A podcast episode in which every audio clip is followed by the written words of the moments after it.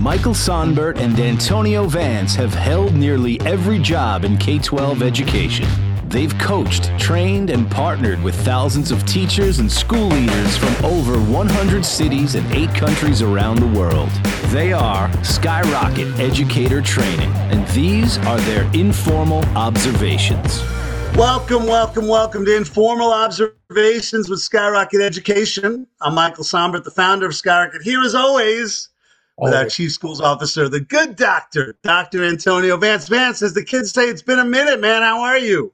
I'm great. How are you? I am great. I am voice great. sounds a little raspy. My voice sounds raspy. Yeah.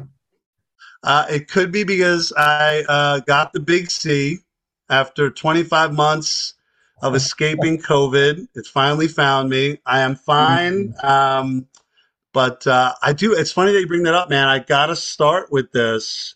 We have two awesome guests tonight. Um, a woman named Joan Kelly, who's the a founder and CEO of an organization called Abound Parenting, and our buddy Frank Grossman, who's another founder of uh, a, a team called the Integrated Impact Group. Um, a lot of founders on the show tonight, Vance. Oh. A lot of lot of founders and CEOs. Um, but before we bring those me. folks, we'll just and little old little old me. Just the, the brilliant doctor who's coaching people all around the world, the, the international citizen that you are. Um, dude, listen, it's the last six weeks of my life. The- so, first of all, first thing that happened, my buddy from high school passed away. Now, he wasn't my best friend, but he was like my best friend's best friend, if that makes sense. Yep. And dude was in his 40s, crazy. Um, and, uh, and it's it's wild to say this for somebody in their 40s but he was like i just thought the guy was impervious he was one of those dudes that every time i saw him just had another incredible thing going on Hmm. uh, and just like mr personality tons of fun and uh, and so he passed away super sad um, two kids Mm. and then right after that that's obviously that's the headline but then right after that i got which you know I got strep throat, which you said you wouldn't wish on what your worst enemy. My worst enemy. Yeah. Your worst enemy. I've never had it before, and I could not get out of bed. You actually had to. You actually had to step in and facilitate for me. Oh, yeah. We had we had an event, and I couldn't do it. Uh, and then everybody in my family except for me got the flu. And then not long after that, like two weeks after that, my wife and I got COVID. And here's my point. By the way, if somebody told me exactly what I told them, I would be super judgmental, and I'm saying you live an unhealthy lifestyle, and you're bringing this on. You're bringing this on yourself, um, which I don't think that I do. I think I'm actually the opposite. I mean, I indulge on the weekends, but um, but here's what, uh, and I could probably put this in like what I learned. But man, good health uh, is the is the most underappreciated thing yeah. on earth, right? Good health. I am like, I have this like over the last six weeks, I'm like, wow, I, I can never get sick again. I hate it, right? I'm just like, oh, I forgot this, dude. I threw out my back in the middle of that whole thing. I got to a Uh, point where I couldn't, I couldn't lift my daughter. She was an ounce. I couldn't lift my daughter, and I'm like, I, I am just, I have such a like, I should have more appreciation for good health but I have such an appreciation now after these last six weeks. And I know there are people whose problems are a thousand times worse, but man, I'm like, holy cow. I need to I need to just focus on health and sleep and eating well, et cetera, et cetera, et cetera. What do you think? Do people appreciate their good health or no? Uh, probably not as much until something happens. Um, I think that's Right. the call. But I mean, I think you're pretty. I mean, you're pretty maniacal about you know your health and and doing things um, and getting your body ready for extremes. So I mean, I mean, you're a pretty healthy guy. You know, things happen. You I know. survive. Well, yeah, well, I survived. Um, I'm feeling great, but here's the thing. I think what happened is the mask came. The masks came off after two years, and my body was like, "What? What the heck are you doing?" I mean, that doesn't explain the back. Yeah. Um, I can't explain the back. I had to carry like 150 pounds of wine, like four blocks, and uh, that's a story for another That's day. story. Let's get into advance. We're gonna start with three questions for the good doctor, like we always do. The first one, yes. Advance, do you have like what's your biggest pet peeve? You're allowed to choose one. Your biggest Oh biggest my God. peeve. I know you probably have more than one. What is your biggest pet peeve? Oh my gosh, Michael, I have so many pet peeves. Do you know what my, you know what it is a, it's a subtle pet peeve, but it nonetheless like irks me. Yeah. I am pet peeved when I hear people chewing their food. Like, Like it- on the phone or in person? no, in person, like when you go and you're like with like talking to someone and they're like eating or something, and you can hear them like actually like manipulating the food in their mouth. Like I like want to rip people's heads off. Like I, I'm just unable to actually um to deal with it. I mean, it seems kind of unreasonable, but I don't think it is. Um, I should not hear digestion beginning in your in your mouth. What is the te- what is the technical term for chewing? Is it mastication? Is that am I right about that? You are That correct. seems like yes. that seems like the wrong term for that. Like that seems like it's super like pornographic and weird. It's just like chewing, but it's called mastication, right? Like it's our viewers can't see Vance covering his face, leaning back and if I could blush, I would be blushing, uh, but I cannot. Um, I, I Well, do we- not like to hear anyone masticating. okay. Vance, we are going to dinner tomorrow night. You know this. We're going to dinner tomorrow night in Milwaukee. You're going to be surrounded by 11 people Yes. who you might hear somebody chewing. Should I? Uh, should we watch out for a, a death stare or even maybe a an I will give a side eye, and I will just either just it's a pet peeve, right? It's, it's not gonna like I'm not gonna like say anything. I'll just like side Right, eye right. you. And I mean, by the way, you do it all the time. I do it really. Yes, yes, you do. and you irk the shit out. I'm a loud masticator. Yes, you you do. I am. Oh my gosh. Yeah, What, uh, breathing, like when people like breathe, they're eating and then they breathe through their nose, and it sounds like they're oh my god, it drives me insane. And do I do that too? yes, you do, you do, which is why I'm usually not around you when you're eating. This is maybe this is where some of the bad health is coming from. This uh, I need to learn how to do this. Here's what I want to do. I want to I want to study you. I'm going to take a video of you eating, and I'm going to study it. Yeah, I I don't make sound when I when I eat. You don't at all. I do not. No. I know what you do. You do do though is you steal my son's soda. When you.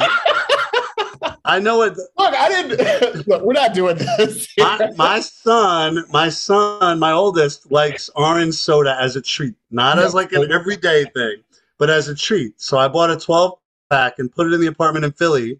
And then you show him with your sushi one night, and you go right into the closet and whip out an orange soda and crack it, and you start drinking. I'm like, what are you doing? Like, oh, are these yours? I'm like, yeah. You're like, oh, I cr- what'd you say? I crushed those. Oh yeah, I, I house those, man. They're all gone. They're all gone. yeah, they're gone. Um, my pet peeve, uh, my biggest one is when I call somebody and leave them a detailed message, and they call me back and haven't listened to it, but instead say, "Hey, I saw, I saw you called. What's up?" And I'm actually at the point now where I'm like, "Hey, uh, go check your voicemail and then call me back." I'm not doing it again. I did it once. Why are you? Why do you assume that someone's going to check their voicemail immediately? If I see a missed call, I'm just going to call you back. I'm not going to. No, I- No, this is like the what is this this this lazy world we live in? What do you mean? Why would I assume that they check their voicemail? It's like saying why did why would I assume somebody put shoes on before they walked out of their house? Because that's what you do. No, I if you call call you. me and and I see a missed call, I'm I'm quicker going to just call the missed call back than like shuffle through menus to to look for a, a, a voicemail. It's lazy, man. It's lazy. I, Let's and, make a deal. and By the way, I'm not even accusing you of doing this. Yes, you you, say are. you yes, you are. No. no, this is your guilty conscience because you just accused me of uh, uh, gross mastication. Uh, I Go ahead, I'm sorry. To, do you know how many people call and don't leave voicemails? Like out Yeah. of a hundred calls, two people leave a voicemail. well, for No. you and for everybody listening, if I call you, I'm going to leave a voicemail. You need to how about check do not leave a voicemail. Just call, and if I don't answer, then I- then I disagree, and I'm going to ask Frank and Joan what they think, and I think they're going to be on my side. Vance, what's something you've learned since the last time we were together, man? Um, I learned a lot. Um, but I learned something today, actually. I learned today that um, we always talk about Milwaukee because we love um, it's a wonderful city. That Milwaukee is um, known as the City of Steeples. Um, as I was in an Uber today driving through, I just was like, why are there so, I mean, churches are great, but there were just so many beautiful, ornate, um, very like large churches. Um, and when I got to the campus, I asked the leader, and I was I was like, you know, I just noticed on the way here that there were a um, just a lot of churches, and they were like, yeah, there's this is known as the city of steeples, and I guess it has to do with like um, a large immigrant, early immigrant immigrant populations from London, Germany, um, Poland, um, and all all sorts of religious groups. But it's it was amazing. I just like there's so many churches, and you can never have too many churches. Um, but yeah, it was just really, really interesting. Um, I like how you want to make sure not to offend the people who either build churches, churches. Um, it's funny. I've I've been to Milwaukee a million times. I'm I'm actually going there tomorrow, and uh, I've never I've never heard that. Um, but I will I will keep an eye on it. It's something I, I don't know. It's like you don't notice it until yeah. It's like you know how uh yeah, it's like you buy a new car and then you notice that car everywhere. Yeah. yeah. So I've never thought about that before, but I'll I'll make sure to look for it tomorrow. And I'm sure I'm going to see churches everywhere. Uh, and as according to Vance, you can never have too many churches, which Amen. is uh, I like Amen. it. Here, here's mine. I was I'm in a coaching program with a guy named Harris the Third, and you might say, well, what's his first name? Uh, I don't know. Nobody knows. He just calls himself Harris the Third and he is a former magician who uh, program, uh, and it's it's brilliant. I don't want to like I don't want to uh, undermine the program in any way. He's he's incredible. He's my favorite coach that I have, and his whole program is all about that. Like we all communicate through story, and that everybody has a story, and that story is the most powerful tool for connecting with people. And so I'm in this program, and he has three sessions a week. It's called the Inner Circle, and there are about 25 of us in the program. It's called the Inner Circle, and we meet three times a week um, for for the whole year. So it's 12 sessions a month. Now the thing is, is that, uh, and I should name the programs for for entrepreneurs, and he calls them solopreneurs. So like you have an idea, but you don't have a company yet and you're you're going to work with him to to flesh your company out and everything from like the who's your ideal client to your designing your website et cetera et cetera. The problem with with us is that we do have a we do have a company and so uh, i'm i'm one of the the handful of people who already has something pretty built out and with while that's a good thing what what what happens is that i miss almost all of the sessions because they're noon et cetera et cetera. Out of 12 a month I probably attend like one or two. And when he asked me to sign up for this year, I said, "Hey, listen, you know I can't make most of the sessions, but can we like have some other meetings?" And, and he was amazing, and he accommodated me, and so I'm getting I'm getting my money's worth, and he's awesome. But here's my point: there there's this community of people who meet with each other nine or ten or eleven or twelve times a month, and I pop in like one or two times a month, and I, I'm I'm clear that I don't have the same relationships with all of them that they all have with each other, and that's fine. Friday was a virtual session, an all-day virtual virtual training. It's his once a year training called SoloCon. And I logged in and I see all these unfamiliar names, not just people from the inner circle, but people from who just know him from all over. But then I see a bunch of people from the inner circle. And I had this like discomfort because I felt like an outsider. Nobody made me feel like an outsider, but I felt like an outsider. And this woman, Diana, who I don't know in person, but I've you know seen her on a bunch of calls, she wrote in all caps, Michael, with three exclamation points after it. So I wrote back Diana with exclamation points. And I noticed that she was writing it for everybody who she knew from the inner circle so it wasn't like it was just for me but what it did was it totally it calmed me it made me feel welcome it made me feel a part of the group. Uh, it made me feel comfortable. And it just reminded me i'm a, I'm a, I'm a grown man right? Like college educated master's degree professional like run i run two businesses like like I, and i was still uncomfortable i don't know who these i don't know who's here. I don't know if i'll be welcomed. I don't know if people, if I'll be judged. I'm not as close with them as they are with each other. And it just made me think about like, A, I, I don't think that thing goes away.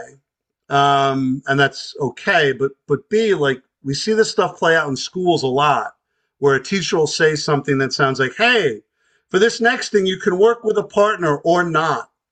And it always like makes me sick to my stomach because I imagine the person, not not some not a grown a grown up with a fully developed frontal frontal cortex, but like a, a nine year old who's like, I don't know if that person likes me. And I don't want to be embarrassed in front of everybody. So I'm not going to ask them to be the, a partner. We see this in schools all the time where there's a class of, you know, 28 kids and, you know, all of them are partnered up except like two students. And it makes me, it makes like, it breaks my heart. And we like, we'll, we'll ask the teacher, oh, like, hey, can you like put, can you just put that student in a group? And, and the, the teacher will say, oh, well, that student likes to work alone. Bullshit. I don't believe that. I don't believe nine year olds want to work alone. I think they don't. I think they're afraid of the the, the what, what's at stake and, and what it could feel like to be rejected in that way. And it was just it really got me present to how much like being a part of a group and, and, and social belonging really matters at any age, but particularly for young kids. Um, and it was it was ama- it was an amazing it was amazing the way one word, my name in all caps with three exclamation points, totally shifted my experience. Michael, I've, I I feel like you need a hug. no, I needed a hug at the beginning. Now I don't. Diana gave me a word hug. Yeah, that was awesome. Yeah, the power of words, man. One little one one one piece can change everything. Vance, we know that educators' education can be stressful. We know that some folks like to relax with a cocktail yes. at the end of a long day. Are you, in fact, having a cocktail tonight? I am not drinking tonight. I am not drinking tonight. Why not? Um, I have, I have some work I got to get done. We're um, working with a, a, a, pretty intense group of schools, and I need to be on my P's and Q's uh, in the morning. So I'm going to go to bed early. So, not well, this I, show. You don't know. I don't want to. I don't want to feign disappointment because I too have a lot of work to do tonight, and I'm on an early flight tomorrow. And we are going to a dinner tomorrow night where they have incredible bourbon drinks, and so I am saving yes my my drinks for tomorrow. But I do know that our guests are having drinks, or at least I believe they are. Oh, um, and I say we bring them out. What do you think, man? Let's rock and roll. We've had some. Uh, We've had some smart guests in the past. I think these two are going to bring it to the next level. Folks, let us introduce you to Joan Kelly. She is the CEO and founder of Abound Parenting, and she's going to tell us what Abound does in a moment. Um, but she's joined by Frank Grossman. He is the founder of Integrated Impact Groups, and uh, it's a consulting group. And Frank's going to tell us what he does in a moment. But before we do that, Joan and Frank, welcome to Informal Observations. Welcome. Thanks so much for being here. Thanks for having me. Thank right. you so much. It's great to be here. So, folks, uh, before we start, are you having a drink? Joan, we'll start with you. You having a cocktail tonight? And if so, what is it? I'm having a nice glass of red wine, and I normally don't drink wine on Sundays, Mondays, or Tuesdays. That's my little commitment to myself so that I don't drink too much. Um, but you guys gave me the opportunity to break that little uh, little plan that I have, which I'm very excited about. Thank you. Joan, just to be clear, your plan to not drink so much is that you can still drink four nights a week. Is that is that the no, plan? No, no. Yeah, that is true. I'm very moderate, but my doctor said, "Well, you just quit three nights," and I said, "Okay, I will," and I do most of the time. I like uh, okay, I hear the moderate thing, but I like that plan. I like Vince. So we, we could commit to only drinking four nights a week, right? I'm asserting um, my Fifth Amendment privilege. Frank, what are you having, man? Are you having something? Well, I am. I have to confess, so I feel a little bit dorky. I uh so you guys did send the invitation, you know, to have a drink. Yes. But I uh, you know, to your earlier conversation about wanting to fit in, I texted Joan and said, Hey, were you, are you having a drink? And she said, Yes. So I went and poured myself one. So I am, I'm having a, a wee two fingers of bourbon tonight. Nice. Oh my gosh. What kind of bourbon is it? It is, I am actually not uh, sure. Is that not good? You put, I have you, a few uh, to choose from, and I'm, okay. I'm not 100% sure which one I poured. It is likely Bulleit. Got it. Got it. I was gonna say, are you one of those people who has like his bourbon in one of those like uh glass like carafes? You ever see like every TV show, every movie of all time? They're I always have like, three- those. do you have those? You Yeah, do? Oh, I Of course. aspire to be that person, Vance. I want to be that person. That's okay. You can. You I can. feel, I feel like everybody in, in the movies is constantly drinking scotch and bourbon in the middle of the workday, and then I don't know how they get any work done. But um, oh well, Joan and, and Frank, thanks for being here. Let's start, Joan, with you. Tell us about Abound. Uh, we know you're passionate. You've referred to yourself, or you've been like referred to as a as a woman on a mission, someone who's starting a revolution here when it comes to early literacy. So tell us about Abound, Abound and what you all do. So, well, thank you for having me. Really excited to be here. Yeah, I am on a mission. I have to I Mm. have to be honest. I'm pretty passionate about it even if I am not having a glass of wine because I've been around the block in this literacy world and teaching kids how to read and I think if we don't change the way families and schools partner around children's reading development, then we're not going to make the kind of change that we need to improve children's reading outcomes. So, yes, I'm on a mission. My brother says that I'm starting a revolution, but he was one who Mm. coined that phrase because I guess I was proselytizing to him one night about how important this work is to me. But I have, you know, I was a teacher, I'm the mother of three. I was um, my PTC chair of my kids' school. So I was very involved in the kids' schooling. And I spent over a decade working at the Harvard School of Ed um, in a language and literacy research lab where we worked with schools across the country trying to create in rigorous instructional settings for kids. So let me just tell you, I know a little bit about literacy. And what I Mhm. know is that we could do better. And so this is my sort of innovative, innovative way to do so. Mm. I love it. I love it. Awesome, John. Well, thanks for being here, and I'm inspired. I don't know about uh, you, Vance, but uh, I'm feeling I'm feeling that. That's coming right through. Oh yes, I have. I have a story. I could have, I could add to your story idea about why I am am doing this. Should I, should I Yeah, do that? yeah. Let's hear it. Let's hear it. so um I've always wondered why kids don't read well. I've always thought, wow, we could do a better job. But one day I was when I was 42, I had already had three kids of my own who had gone past the learning to read age.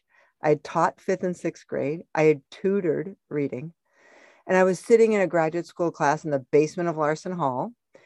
And the prof, who's a genius, put up this slide with the three types of skills children need to read well. And I looked around and I thought to myself, wow, am I the first person here? I'm the only person here who doesn't, who's never seen this before. Yeah. But I had never really thought about it in this super clear way. And so it has always been lurking at the back of my mind. If I didn't know what skills it takes to read well, and I was like a student of it, even the years I wasn't in school, then there's no way the that it's common knowledge and it's not hard. It's actually So, what are the three? What are the three skills? I'm not familiar with this. Tell us what they are. So, not to hog the airtime, but um, Frank's used to my doing that, so I have to be careful. so, there are actually, if you think about it, three buckets of skills children need to, le- to read well. And when we think about learning to read, most of us are thinking about the 26 letters and 44 sounds, the actual foundational skills to decode a word, k, at, cat, C A T. That's what we think of. So when our kids come home and they can read Go Dog Go or Amelia Bedelia, we're like, yippee yahoo, which is a huge accomplishment. And we should be really excited for that, right? Because learning to read individual words and then put them together and fluently read a sentence and then a paragraph is super, super important. The problem is, it's not the only bucket of skills you need. It's essential, but not sufficient. The other two buckets, one of them is this huge bucket that we're all still building. The one, and it's called, we call it vocabulary and knowledge. And it's all of the different skills you need to make sense of those words you just read. And in order to understand those words you just learned, those k, at, cat, you need a lot of vocabulary and a lot of knowledge about the world. And you also need to know a lot about language. You need to know how words work. So that bucket of skills that have to do with language and knowledge, that's a big bucket that's separate from the 26 letters and 44 sounds. We call that letters and sounds. So those are the two main literacy based buckets.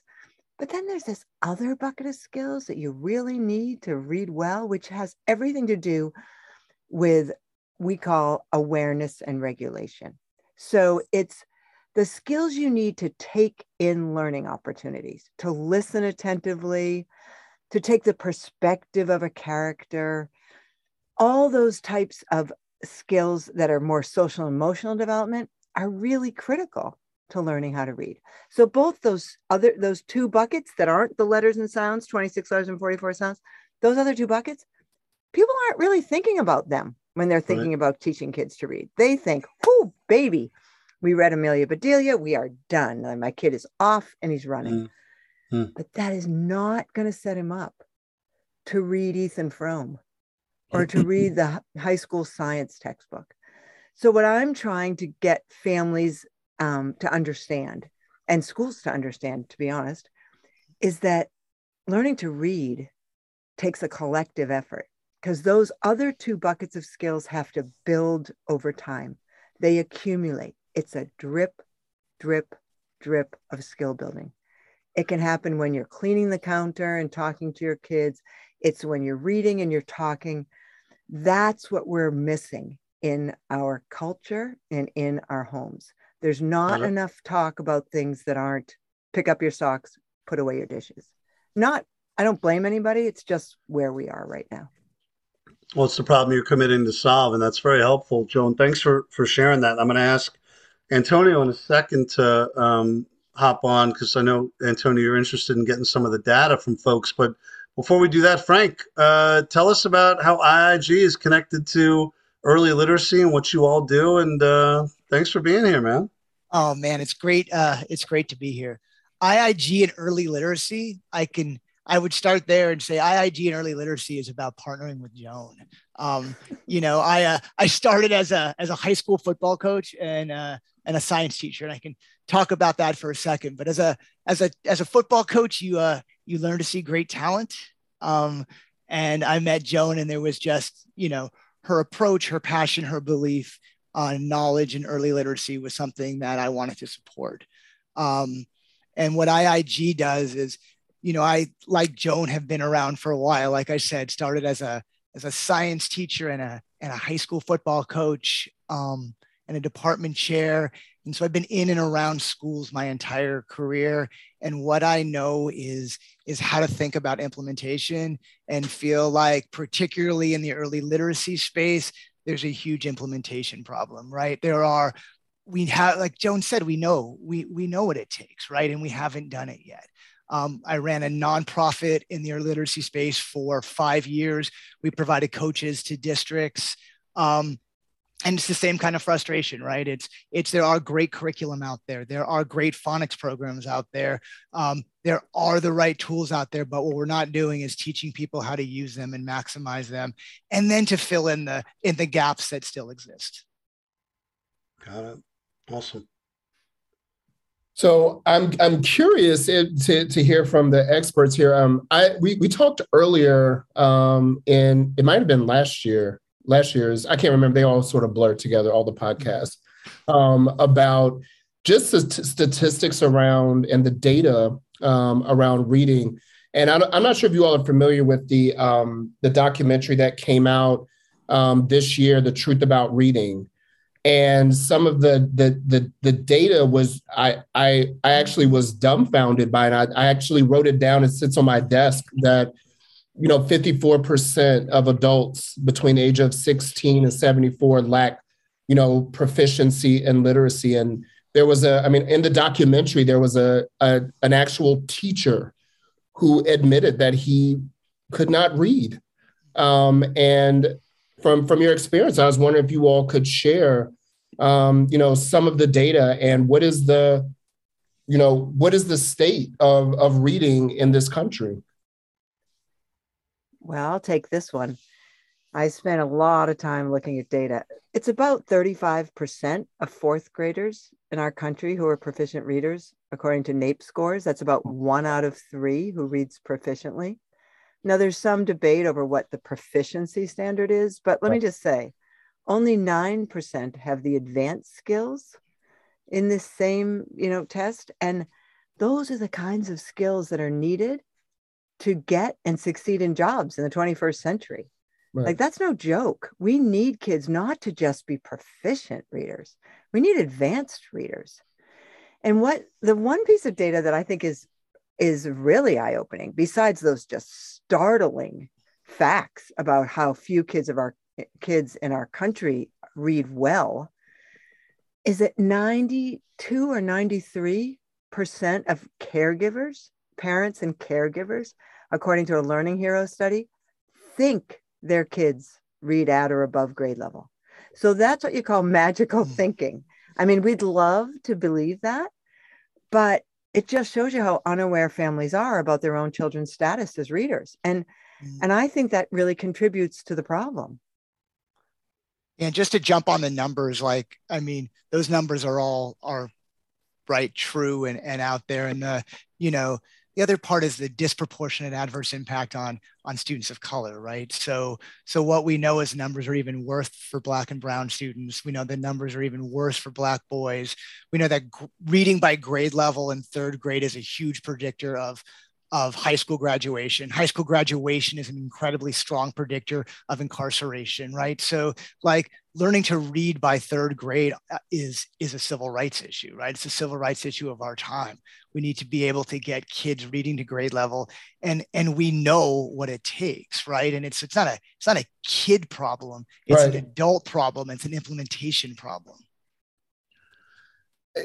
I, I, found it interesting that you mentioned around the, the number of parents that or and fam and caregivers that um, that think that you know that their child may be reading on on on on grade level. Strong readers we know are developed holistically, um, not just through teachers. What what are the misconceptions that that that that families are having um, about reading? And then what are some ways that we what are, what are some things that we can do to support and to connect reading at home um, and with, with some things that are happening at school and how can we connect and bridge this gap and well, fix these misconceptions yeah no that's a really great question because I, you know i've always said that i almost wish we had more than one term for the word reading because mm. if we have this very simplified understanding of it that it's at cat c-a-t and we want to make sure our child does that i mean that's fabulous. We just can't leave it there. So the misconception is that it's only phonics. What's really interesting is that right now in the public domain, what's really talked about is the science of reading, the science of reading, because what you were seeing from that fabulous documentary and what um, Emily Hanford and a lot of other investigative journalists um, have been writing about is that a lot of these schools didn't have and don't have the systematic phonics instruction in school that's absolutely essential. So for a long time, people thought you could just immerse kids in good books and they would learn to read. And then there was this other belief that if kids read at their own grade level and you just kept going with that, they just kept getting better and better at their own grade level, that then they'd be able to read eventually um, what is in the, you know, let's say the third grade reading um, test, which Frank talks a lot about. Um, but what we know is if kids are never challenged to read complexity, if they're never given complexity to think about, it's simple in, simple out, right? So we need to immerse our kids, to steep our kids in rich language so that they have it, rich like opportunities to learn. That's why it's called Abound. There are learning opportunities abound. All we have to do is know that they're there and grab them. We're not talking about flashcards. We're not talking about sweating over whether you're helping your kid learn to read. I talk to so many parents who say, Oh my God, every night I have to read with my kids and he's struggling to read. And it's really just this terrible ordeal. And then after the 20 minutes over, I say, Go watch television or whatever they're giving up the important part, which is the reading and talking about ideas and stories and and taking the perspective of characters. They're giving that up because they're done at the end of this reading aloud with kids. So if parents understood what it took to read well, then they'd know that having conversations that go back and forth about ideas is going to be a better um, learning opportunity for a child than actually doing some of the stuff that's sort of miserable to do at home anyway. So, Joan, let me let me uh, jump in here. What is the um, so so? What's the actual concrete coaching here? As somebody, as a parent myself, uh, I've done the flashcard thing, um, and you're right. It's oftentimes not fun. Uh, what is the coaching here? Is it that we put that aside and instead we read a book together and I'm asking my kids about the characters and I'm asking them to make predictions and we're talking about what just happened. Is that is that better? Like what's the if I'm a forget education, if I'm a parent listening to this right now, and there are there are there are quite a few who are, what should they do differently starting the, the day this comes out and they hear it? Well, it's so interesting you say that because that's my problem. Schools take forever to fix. Parents have a sense of urgency, but they don't have the agency they need. Right. And so, what you're asking, Michael, is exactly the question to ask. What can I do today that's going to help my child? And let's also remember what can I do today that's realistic, that's do- doable, and that's fun? Kids don't need to come home from school and then have more, you know, sort of, you know, this the teachers are trained to do that part. So, what you want to do, Michael, is exactly what you just said. You want to read to your child. You want to get excited about the ideas in a book. You want to have back and forth conversations. The language research is so clear. It's back and forth conversations between a child and an adult who cares that makes a difference. Hmm. Language mm. skills are so important. They're the skills that get kids to be able to navigate through high school and college textbooks. You need to know academic language. The language of text is very different from the language we speak. If I were to read to you instead of talk to you, you'd immediately know it. Why? Because it's different, the language yeah. of text. And if kids aren't comfortable with that language, they can't access it. So that's why I started Abound. We give families two questions to ask a day. One is about a word of the week, which is a very important academic word. And the other is about um, a theme, and they're all trying to build skills over time. You don't really need to know that part. You just need to open it and ask those two questions. And what we're hoping to do is to inspire families to ask the kind of back and forth conversations that kids need to learn well, to read well. And the truth is, it's really hard to come up with things to say. So that's why we gave. We interviewed hundreds of parents, and that's what they told us. Mm. You know, I think that that idea about the the simplicity to use of the tool, right? I think about being at the end of the day with my kids, and they wanted me to tell them a story or have a, you know, you're exhausted, you're tapped out of of creativity, and and the the abound tool is really powerful in that way. I think there's you know it's structured it's easy to use it's that sort of joyful and playful rigor that we all know is important. And i think there's actually places and spaces for within the school day potentially after school summertime as well. But i think i i just see a lot i have seen and see a lot of small group time that's just wasted and a lot of time with paraprofessionals that with like a, a simple to use great tool would be able to engage in these conversational terms with kids, which are so important. Yeah, it's actually a good segue. I mean, you've both shared that you've had really powerful experiences with coaching, and so my question is, uh, and and shifting from parents back into schools for a second, what are some of the things that coaches of reading teachers are getting right, and what are some of the things that they should be doing differently or better to even improve those reading levels and uh, students' comprehension even more? Yeah, that's a that's a good question. Thanks. Um, what are they doing right? Right. I mean, and look, this is a this is my sample, right? This is my bird's eye view of what I of what I see, and you know, I think I think what coaches are doing right in general that I see is that there is a real like we got it now, right? Relationships, coach to teacher relationships matter, and people are really good at nurturing and thinking about those relationships, right? So mm-hmm. I would say I see that a lot. I mean, we talk about that. I'm sure you guys talk about it a lot at Skyrocket, right? That's like necessary, but not sufficient, right? What do you do with that relationship? How do you leverage that relational accountability to bring apart real change and have those difficult conversations? So, that part, the having the really cl- critical conversations, I don't know if we're always there, but I think there is a really good um, focus on on building relationships and trusting and nurturing and caring ones with between coach and teacher. I think at a not in a, a, per se like one-on-one coaching, but at a at a district level, I think that that folks are getting better at selecting materials. I mm-hmm. think the the science of reading has been awesome. It's you know it's made it it's made it in the consciousness of educators. So they are selecting you know research based phonics programs. The idea that like you know like the idea that you're supposed to choose a research based phonics program that's systematic like that that's out there that's beautiful right? Like that's that's great and glad it's happening. And as well as there's some really good curriculum out there that develop content knowledge or thoughtful in those ways. And so i think that folks are doing a good job of getting the right resources. Um, but then i sort of turn to what can be better.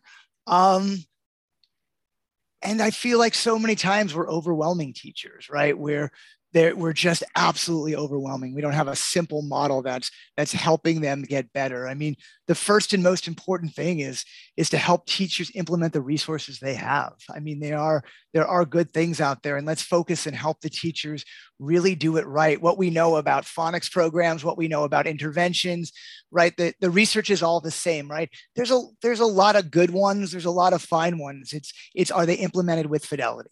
They're not implemented with fidelity, they don't work. And we see just a lot of we see a lot of curriculum programs, interventions that are just not implemented um, with fidelity. I think like the other really like for me a worry. I know Joan and I sound so we we have you know we've drank in a similar Kool Aid, right? Like I have this worry, like super happy about about uh, you know the science of reading and the phonics, and and I'm I'm worried that that we're going to do it too much, that we're going to forget about the vocabulary and the content knowledge, that we're in this hypersensitive, like, oh my gosh, there's so much, so much learning loss. And, and what kids need is they have to master these 26 letters and 44 sounds. And we're just going to keep hammering and hammering and hammering. And what's not going to happen is those other buckets aren't going to be filled. And those other buckets take a long time, you know, the buckets that Joan talked about to fill. And I don't want to put vocabulary and content knowledge on the back burner for two years while we do this drill and kill. And because A, it's not going to be successful, there's only a, a limit to how much, you know, direct phonics instruction you have. Um, and two, it's going to just beat the, the any sort of joy out of reading and fun. Um, and and it's for not right it's like it's like the the schools that stop read you know stop everything and do two weeks of test prep before the reading test and it doesn't work right so i worry i worry that we're going to see just an increased focus on on the drill and kill and the phonics it, it brings me to a you know there's a lot of um there's a, a negative narrative in some places around state tests and that they put undue stress on everybody. Um, uh, I'm not necessarily in that camp, but my kids are young, young, and haven't really uh, experienced that. I will say that the whole my kid reading on grade level, what's my what's my child's letter, is stressful as hell, uh, and I don't think I, Joan. I'd love to hear from you because I don't, I don't think that you think it's supposed to be but and I, I maybe, yeah, maybe yeah. you tell maybe you tell you correct me, but like it is my wife and I know the letters. We know where he's supposed to be. We know where he is. Like it is incredibly stressful, and I, that can't be the way it's supposed to feel, right? No, it shouldn't feel like that. I mean, it's so hard to parent. You know, so the problem here is that teachers are killing themselves. We cannot under, you know, state that. They are working really hard and parents are working really hard. So we don't want to increase anybody's stress level. What we want is clarity around this fairly murky problem. So the leveling, um, you know, it's it's done for a reason. It's to get kids, and, and, that's part of my problem. When I started this whole thing, it wasn't to help kid to help you get a conversation started in your home. I was thinking you could do that on your own, Michael. To be honest with me, yeah, yeah, um, with you. Um, what I wanted to do was get you to understand what it takes to read well. How old are your kids? Uh, eight, six, and soon to be five. Okay. Oh my gosh, you're an abound parent. So here's what you need to know. you need to know what the benchmarks are that they should be working on right now. So when I left Harvard, I created this check-in so that you could every 6 months or so for every one of your kids answer 25 questions and and figure out and educate it's an educative process process what your child should be working on. And through this process of answering the questions, you're going to start to realize, hmm. So if you have a four-year-old, can he can he recognize his um, name in print? Can he? How many letters does he know between one and five letters? Can yeah. he? Um, depending upon how uh, how far into the four-year year four-year-old year he is, can he sit in a circle and pass a ball around? And suddenly you're thinking, what does sitting in a circle and passing a ball around have to do with reading? Or, wow, I didn't know he should be able to recognize his name in print. But if you take this check in, which is really light, it's not comprehensive, it's a very parent friendly tool, then you're suddenly going to know what those benchmarks are. Not all of them, there's hundreds of benchmarks, but some key ones that'll get you to understand whether you should worry or not. Let's take down the blood pressure of all of these parents who are scrambling to do everything to make sure their child's on point. Now, in terms of the reading level, I actually think that is a teacher's job. The teachers are trained in, in how to teach systematic phonics. They have materials to teach systematic phonics. It should be done every day at your child's school for 20 minutes, probably up mo- no more than 30. It shouldn't take over the whole reading block. Your job is to know what the benchmarks are to know what your child to be should be understanding. And then if at the when you go into the conference you share your results of this check-in with the teacher beforehand now you're having a conversation where you have your big boy pants on and you can actually ask questions about your child's reading with some knowledge with some confidence and with this collaborative effort really clearly defined in your, you know, through this interaction with this teacher. That's what the schools we're working on with who are doing it best are doing. They're really honoring the parent voice, honoring the teacher voice, and making roles clear. These are schools where anyone who walks down the hall will tell you what it takes to read well and what their role is. And then everyone's blood pressure can go down. You don't have to worry, Michael, about which level your child's on. That's the teacher's job. Your job is to read to your child, to expose them to the language of print, to give them a lot of things to noodle over, to talk about words and how they work. You know, our question of the day last week what's the difference between a dinosaur and a dragon? Now, that's going to lift your chin. That's going to expand your thinking. That's going to get you to be creative. That's what we're talking about. And then the word of the week. This week it's distinct. You're going to say, Have you ever walked into a kitchen and smelled the distinct smell of something burning? Distinct means, and then you're talking about words and how they work and and what it means. This last week it was normal and abnormal. You know, we were so you're saying independent, independent of a text. The the coaching for a parent on how to teach their child or how to support them around reading is to is to uh, share a word, use it in a sentence, and then have a conversation around that word. But the, the child doesn't have to see it in print for that to be valuable. Absolutely not. We're talking about little kids. We're yeah. talking about four year olds who all, always ugh, who are all of a sudden using words like a, a father said to me recently, you know, my four year old came downstairs last week and he said, Can we identify some objects today? Because we had them working on this word identify for a week. And the words we're cho- choosing are academic vocabulary words. there it was a list created by this genius named Averil Coxhead in the year 2000. They're the most common words in college textbooks. But what we also know is that they're also very common in a lot of high school textbooks. And regardless, we've chosen words from that list that kids can access. You're not asking them to spell it, you're not asking them to define it, you're just exposing them.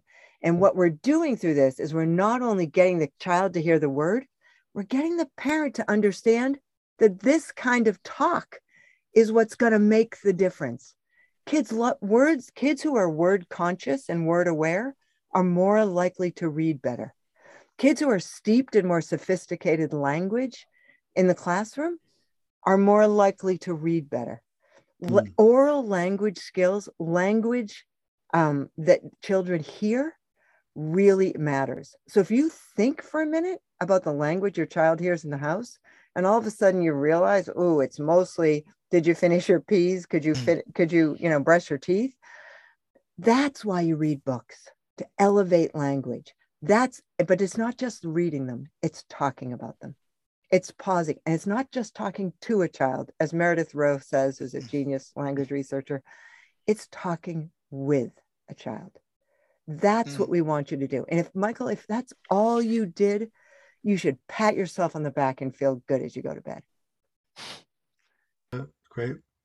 Yeah. Frank, I mean, if I no, I was going to underscore that. Like, I mean, underscore a, you know, my skills at recognizing talent. I just want to make sure that that doesn't go unnoticed. Um, Joan's like listening to her talk about reading is fantastic. Um, it's pretty amazing. It's it's awesome, right? It's it's absolutely awesome. And so, you know, if I underscored a, a few things that she said, not in the reading specific ones, but just, you know, Michael, like that you're that you're wondering about like letters and wondering, you know, so is it it's this idea that everybody's, you know, the school after school time, right? Parents, that everybody is really clear about what their roles are. Um, and we're all in it together right? That we're talking about it that there's dialogue between the principal and the early literacy coach and the teacher and the parents and the interventionist that everybody's on the same page and they're talking.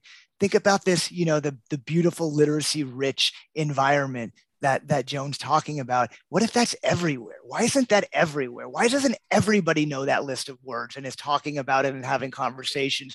You know, it, you know, we we've been in classrooms. You'll be in classrooms tomorrow you know vance and and you can look at small group instruction and see what it's like and see gosh if what we're talking about is just being able to have this really great back and forth conversation on a topic of like dinosaurs or dragons right like i challenge us we could all get into a 10 th- back you know 10 conversational turns with the kid about that. We could you know after we're done with the podcast we'll stay on we'll have an adult drink and we'll talk about you know dragons and dinosaurs because it's a super cool topic and we could we can talk about it and that's actually building kids ability to read right? And so it's to make sure that everybody's clear about those things and we're creating that environment in all of the domains within a kid's life, right? And that we're bringing all of these incredibly powerful ad- adults in. I think about in the school sense, I, you know, being in and around urban schools, like we know, right? We know the importance of a paraprofessional right we know it right that's a that's a person with deep ties to the community that's been there and and often right and so let's let's give them a tool to be able to have these conversations with kids. And let's let's train older kids to come and talk with kids and you know in after school settings or in summer settings. Like you know i don't think it's a i think it's a, a whole lot of ands and not a whole lot of ors of of integrating it all bringing everybody together and just having these sort of multiple planned redundancies. So we're just immersing kids in in what we know they need to be able to read and have joyful and playful conversations, which are so important. And just to confirm, first of all, Frank, now you know why I hang around with Frank. Um, so this, it is not, I just don't want anyone to walk away thinking that phonics isn't important. It is absolutely essential. And it's okay, Michael, that you know what reading level he's at. I just don't want you to feel any burden around that. You say to the teacher, hey, he's at this reading level. You know, this reading level compared to the other kids in his class, is he going to feel good about himself? We don't want him to feel like a reading loser, right? That's a big problem. We don't want to miss something. Let's talk together. This is not a combative interaction. This is a collaborative interaction. And so, yes, what my focus is um, is all about these back and forth conversations. Doesn't mean you shouldn't talk about the stop sign, S T O P, makes the stop the S sound. You know, as you're going by it, those are all teachable moments. But to if you're going to be an economist, Nonie Lesaux, who's a genius prof at Harvard, used to always say, "Put on your economist hat."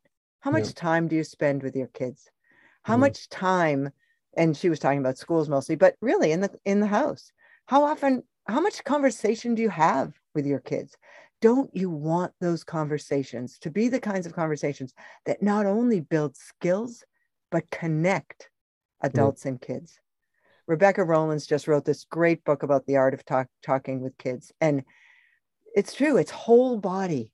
It's it's creates relationships. It's all the things that have been missing in this Zoom time. And so we just have to remember how important those are to actually reading well too. Hmm. Speaking of Zoom time, what we're going to transition. Uh, what what what habits and what what sort of things did you all pick up and and adopt during um, our COVID time off? Anybody pick up any any new habits or talents during that time? Frank, you look like you did. Oh man, well, it's so like I don't want to share. It's like it's so cliche. I I I, I baked bread, um, but it wasn't sourdough. Like I have like, and I'm not just like saying it because of this conversation. So I learned to bake challah, right? Um, and I learned, and I did it every Friday with my kids. Um, and so it was this like amazing time to bring my girls together and like braid bread. I learned how to braid. I'm, I'm good at braiding now. Um, and, and it was this amazing time to, to share with them, to talk with them, to talk about our family and heritage and those things and, and listen to them. It was a super sweet time. So I think it was bread baking, but I would say it was time, right? And like having something to do. And my kids got super into it. So, you know, if I see y'all on a Friday, uh, I'll bring you a challah. Looking forward. Joan, any uh any habits you formed? Well, I got I'm a serious Boston sports fan, right? Oh. I mean, that's uh oh. I know, and I'm actually yeah anyway there's a game on right now that i'm missing but that's okay um, so i have that as my vice i watch as much and read as much as i can about the sports um, from this fair city but i also spent a lot of time exercising during covid i felt as if it was the one time i could totally unwind and so I would get on a bike in our basement. It's not even a Peloton, it's on a trainer. It's very basic, but I'd put on some stupid show and I would sweat. And it just really, really helped me. Of course, I read a lot, I did a little knitting, but um, it was the exercise that really got me through COVID. Uh, so lots to lots to jump in on. Frank, when is the when is the challah tasting going to be? Because you're now you're out in Pennsylvania. I know Joan's up in, in the Massachusetts area, but you're in Pennsylvania. When when are we when are we going to come out to the crib and get some challah? Anytime you want, any Friday, just let me know. All right, we will do that. And Joan, just when I was starting to think you're my favorite person in the world, you have to say that you like Boston. I know. As a New Yorker, I don't, I don't like that at all. I'm just kidding. I'm um, sorry. I'm also a big Liverpool fan, and I'm a huge I'm fan a, of Harry Kane and Tottenham. So yeah. um, Believe it or not. Folks, this has been amazing. I'm going to ask one final question. I'm going to ask you to both to, to jump in on it, but I'm going to ask you to be super succinct. Um, and I'm going to ask you to think of just one thing. I, there are probably there are probably a half dozen, but if you could change one thing about how children are taught to read, just one, what would it be? Whoever wants to hop on the mic first, go ahead. I want teachers and parents to work together in a collaborative way. I want it to feel really like a collaborative effort. And in order to do that, we need to make sure families know more about what it takes to read well.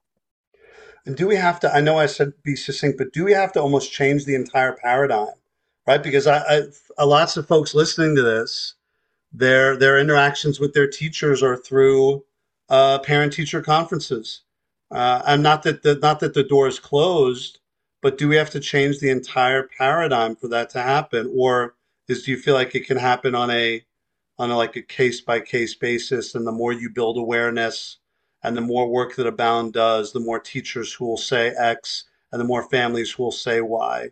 Or is it like, are we trying to systematically change the way teachers and parents relate to each other? Well, that's why, why my brother called it a revolution, I'm sure. But um, I actually think that because of COVID, we've learned so much about parents and how much they want to help and we've learned so much about teachers and how hard they're working. I think we are primed to right now rearrange, redesign the way parents and, and teachers work together around reading development. It's a collective effort, whether we want it to be or not. We may as well just jump in and do it with a smile and and yeah. really appreciate each other. Wow. Love it. Frank, one thing you can change, what would it be? no, I'm just going to build on that last one. Sorry, I'll try to be succinct, but it's that like, right? Isn't that what the pandemic taught us beyond reading? Like, we're all in this together, right? Like, everybody's working hard, right? And, and stressed and, and we should be kind to each other and, and realize that we're all on the same, you know, we're all driving for the same thing, right? We want our kids to learn to read. They're our kids, right? And we want them to learn to read. And, and there are a lot of answers out there there are a lot of right answers and and you know can we all figure it out right put all the sort of petty silliness behind us and know that it's like again stop focusing on the ors and focus on the ands right and be generative and build together um, and and work right and like all kids learn to read a little bit differently right it's like an individualized process and and experiment and try and it, and keep pushing it forward.